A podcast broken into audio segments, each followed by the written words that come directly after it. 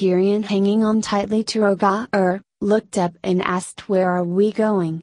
Roga-Ur stopped running and gently put Kyrian down and said we must go deeper into the forest of lost souls to rest, then we shall take you back to the wall without your lady mother seeing me as I do not wish to harm anyone.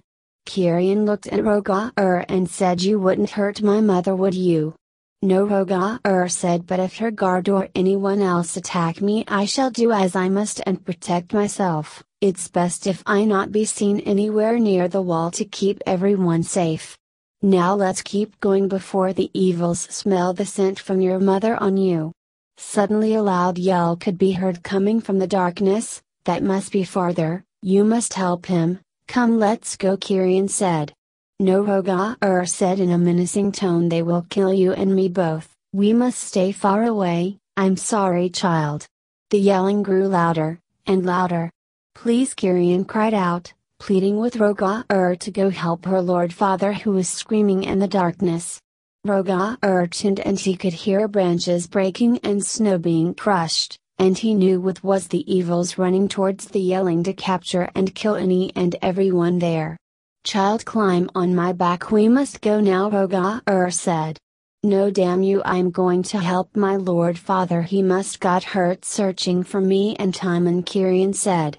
Angered Roga-Ur snatched Kyrian up with his large hand said we leave this instance, and gripped Kyrian tight to his chest. All the while Kyrian began fighting to break free kicking, and screaming for Roga-Ur to let her go. Stop fighting me child, there's nothing we can do to help your lord father now you must not scream anymore they are close and will hear you Roga-Ur said.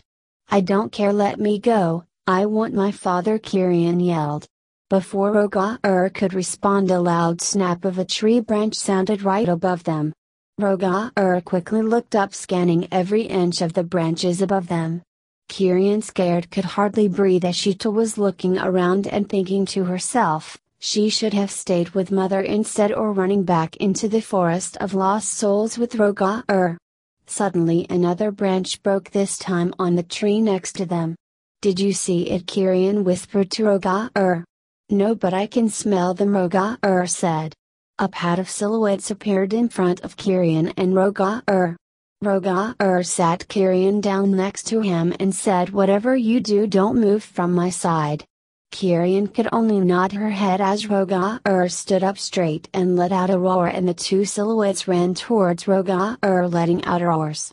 The evils Kyrian said as the two creatures jumped over her and began fighting Roga-Ur. She knew Roga-Ur said to stay by his side, but she knew the evils would kill her with one swipe of their large claws. She began to crawl through the snow until she was far enough from the fight and began running further into the forest of lost souls not knowing which direction she was going. Roga-Ur in the midst of fighting the two evils realized Kyrian was gone, taking his eyes off one of the evils, which swiped Roga-Ur across the face taking one of his eyes out.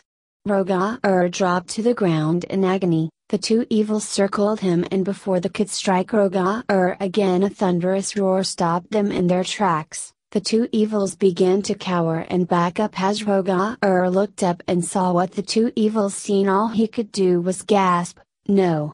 Meanwhile Kyrian was still running until she couldn't run anymore and came across a moss-covered cabin and climbed the old ladder up until she reached the door.